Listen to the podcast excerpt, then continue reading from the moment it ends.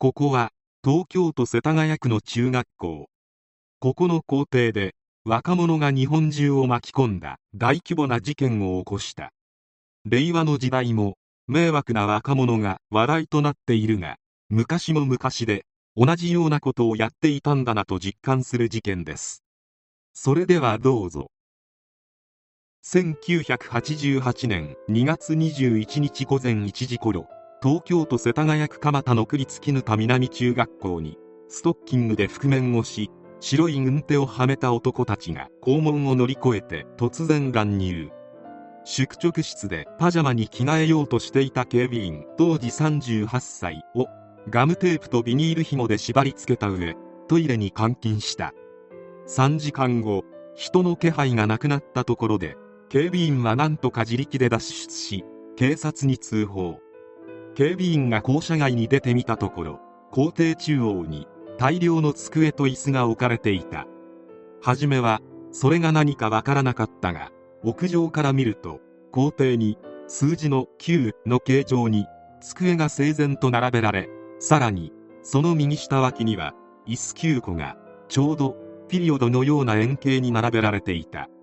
それらの机と椅子は宿直室がある校舎とは別棟の3階建ての南校舎から運び出されたもので犯人は作業を大人数で行ったのは間違いなかったが目的も動機も全く見当のつかない意味のわからない奇妙な犯行であった。9の字は机447脚と椅子9脚を使用して作られたもので縦30メートル横20メートルほどの大きさ校庭からの視点ではとても急に見えない大きさであったが地面に下書きや机をずらした跡が見当たらないためこれにより警察は計画的かつ組織的に作られたものだと判断した。使用された机は校舎から運び出されたものだが机の中にあった生徒の持ち物は律儀にも椅子の上にきれいに置かれていて盗まれたものは一つとしてなかったという。当時謎の現象として注目されていたミステリーサークルなのでは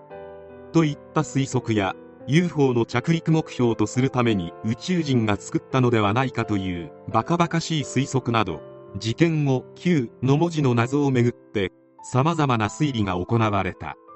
Q の字の作成が人為的に行われたことは明らかであり何らかの意図があるのではないかと見る意見が多かった。オカルト SF 的憶測等様々な推理があった。学校を舞台とした事件であったこともあり子供たちの間でも話題となったほかワイドショー等も熱心に取り上げた。前年度同中学を卒業した9期生が関与説村上龍の小説69の影響説義務教育の9年にピリオドを打つという趣旨の記念的行為説9人で行う野球関係説日本国憲法第9条に関わる政治的アピール説。といったものがあった。誰が何の目的でこんなことをしたのかと皆想像を膨らませたがしばらくして事の真相が明らかになった。捜査に当たった警察は犯行を呼びかけた同中学3期生の園芸リース販売業 A 当時22歳ほか実際に校舎に侵入し机と椅子を並べた8名と文字デザイン設計担当の信州大学農学部3年生 B 当時22歳の計9名を警備員に対する逮捕監禁容疑で逮捕した。主犯の A 他8名のうち A ら4名は同中学の卒業生。1人は同中学在校後他校に転校した者3人は同中学との関係はない A の知人など。また B も卒業生であった。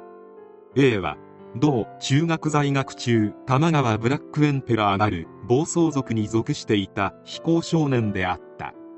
また A は逮捕前毎日新聞の取材を受けていた。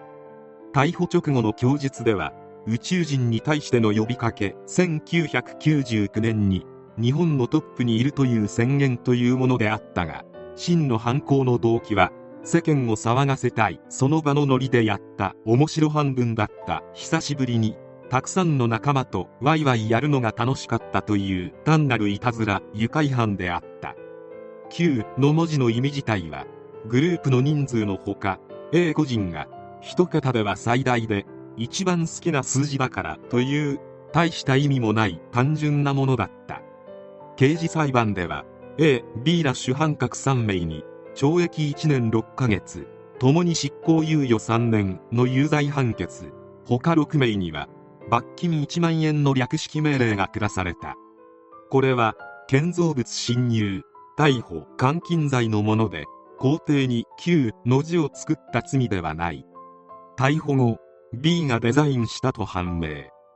供述によると旧の文字は校庭の夜間照明の中心に目印の机を1つ置いた上で東西南北9歩の場所に4つの机を置きその左右にも机を置く。続いてそれらの中間点にさらに4つの机を置き円から外側に残り5脚の机をまっすぐに置く。直径20メートルの円を描きそこから9の文字を作るという方法で作られたものであった。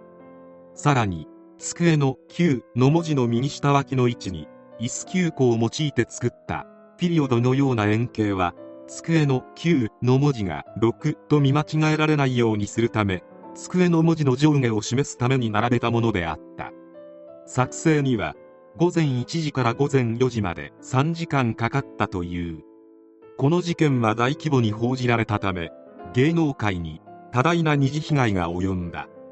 Q が発見された日から3日後の2月24日絹田南中学校長宛に日本帝国主義革命連合軍別動黒い9月一派を名乗る脅迫状が届いた脅迫状にはジャニーズ芸能人処罰と記されていたためジャニーズアイドルグループのメンバー等に危害を加えることを予告しているのではないかとも考えられ女性週刊誌等では少年隊3名と光源氏7名のうち1名を抹消した数が9であるなどと騒がれた1ヶ月前に共同通信社に送られてきたジャニーズ事務所に対する脅迫状と筆跡が一致。この脅迫状を受けて事務所は両グループにガードマンを増員させ特に人気だった諸星和美には5人のボディーガードが付けられた。A 党の逮捕後脅迫状はジャニーズ脅迫グループとは無関係だと判明。脅迫した人物が何者だったのかは現在も不明である。実際はただの自己顕示欲にまみれた若者の旗迷惑ないたずらだったのであるがあまりに世間を騒がせたため指揮者による様々な考察がされた。毎日新聞社説には袋小路に追い詰められた若者たちが自らの存在を堅持しようとするパフォーマンスだった。との解説が掲載。他にも朝日新聞といった機関がいろいろな切り口から事件を考察していたが犯人の供述からただのいたずらと発覚した後は人騒がせな迷惑行為と切り捨てる意見が大多数であった。中には世紀末が近づいたので子供の頭がおかしくなっているという大げさな分析もあった。20代以下の方々は信じられないであろうが当時は1999年に地球が滅びるというノストラダムスの大予言があり信じていた人は割といたのである。この事件は影響も大きく学校の備品を用いた模倣犯とみられるいたずらが大量発生した。一方で逆に机や椅子を用いて校庭に文字を作る行事を開催した学校やテレビ番組の企画などもあり1989年11月21日にリリースされた電気グルーヴのアルバム UFO のジャケットは当事件をモチーフにしている。最近の若者はなどとはいつの時代でも言うものであるが昔は昔でバカなことをしていた。この時の犯人は現在では40を超えている。昨今のバカッター迷惑行為を最も批判している層も若者のことは言えないのはこの事件を見てもわかる。愚者は経験に学び賢者は歴史に学ぶ。迷惑行為をして目立ちたがる人間はどの歴史でも現れる。こういった人間を撲滅することはできない。迷惑行為をして初めて事の重大さに気づきその後同じ行為を繰り返さないようにする前に過去の他人の迷惑行為から学んでこういったことをしないようにしてほしい。そのために迷惑行為をする者を見せしめではないが厳しい罰を与えるようにしてもらいたいものである。